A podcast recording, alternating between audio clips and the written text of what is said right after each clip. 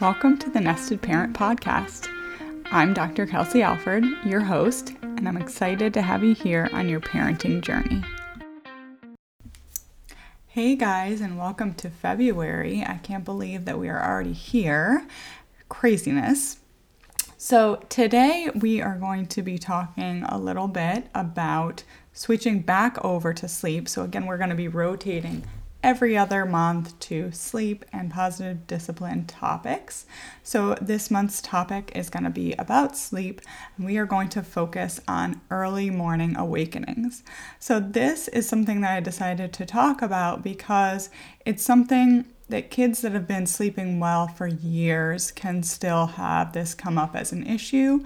For some kids, it's happened for a long time, but for most, it happens with a nap transition or an illness, change in time, or change in seasons but sometimes they stick around a little more than we would like them to. And that's when you always want to go back to the master checklist. So, in the show notes today, I'm going to put in the checklist that I use. It's now kind of second nature, but that I use as my guide for early morning awakenings.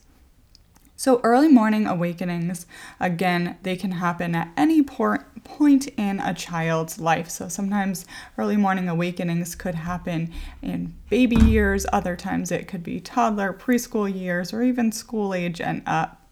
So, when we think about early morning awakenings, again, this could be for all kids, but an early morning awakening is anything that is before 6 a.m.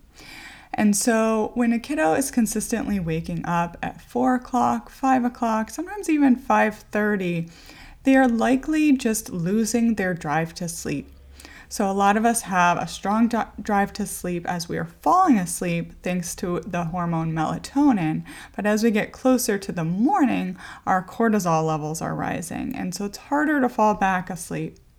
And so that's why that early morning awakening occurs, but it can happen for a variety of reasons of why a child will then stay awake.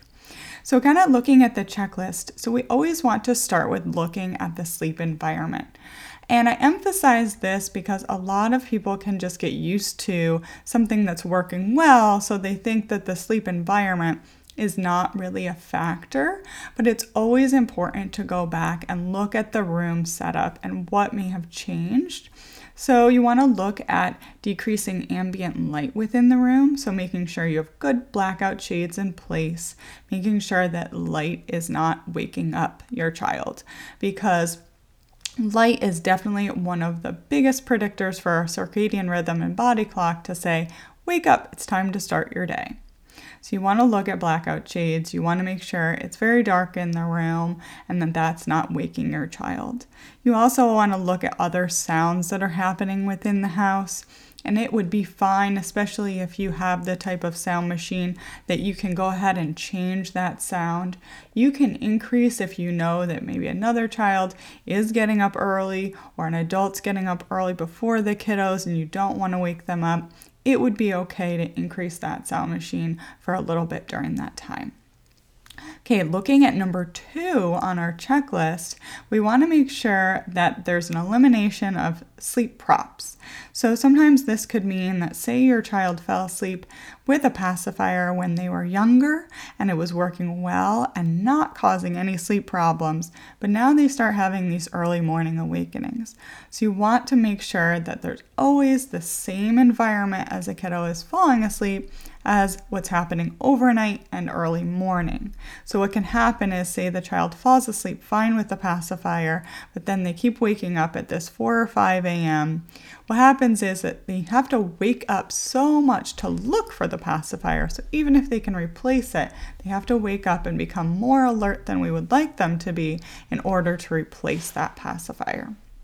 So, you want to make sure you're eliminating a lot of those sleep props so baby can fall asleep on their own.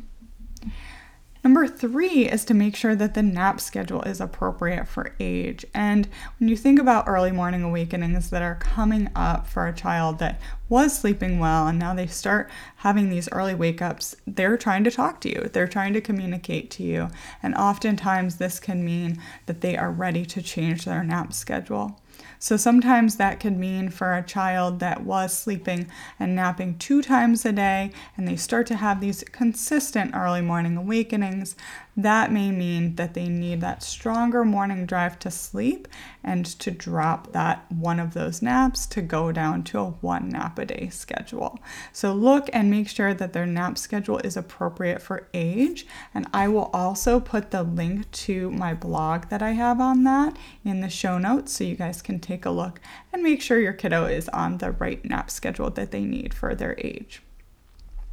The fourth thing is to say goodbye to most overnight feeds if your baby is greater than about six months. Now, many children, there can be some breastfed babies that do need to have a feed that is past six months, and that's okay as long as they are not having these early morning awakenings. But if you're finding that that's a big factor, then you want to look at are they waking due to hunger? You also want to make sure that they're not getting fed immediately upon waking up. So say their child is waking up at 5 and they're immediately nursing at 5:15 or immediately having their breakfast at 5:15 or 5:30 don't want to get into that cycle because our stomach has a body clock and so it knows okay if we're getting up at 5:30 then we are getting ready to digest and your stomach starts working and that can actually wake you up. So looking at meal times regardless of your baby's age or child's age can be helpful. Now, the last thing on the list of the major causes for early morning awakenings is for older kiddos, toddlers, and preschoolers. We want to set some morning expectations and praise them when they do stay in bed until a set time. So, this can be a very helpful age to add what's called a toddler clock or an okay to wake clock. And one of my favorites is the Hatch for sleep, and that is something that you can use a red light system for bedtime and overnight, and then you can use it green when it's time to get up and go. But some families say, oh, this, I tried this and it didn't work for my child. The biggest thing to look at is making sure that they're at least greater than 18 months because that's when they're going to start to recognize colors. And the most important thing is to be firm about we're not going to get out of our crib or get out of our bed until it is that set time. So if the child sees that one time out of 10, they're able to come out of their room when it is red and not when it's green, they're going to see there's a chance. And so that's when that behavior change comes into play. And we want to make sure we're being kind to them, but we're also being, being firm and saying, nope, it's not time to get out of our room yet. And that may require walking your child back to their room a fair number of times, but you want to make sure that you are being consistent with how you're responding to their early morning awakenings.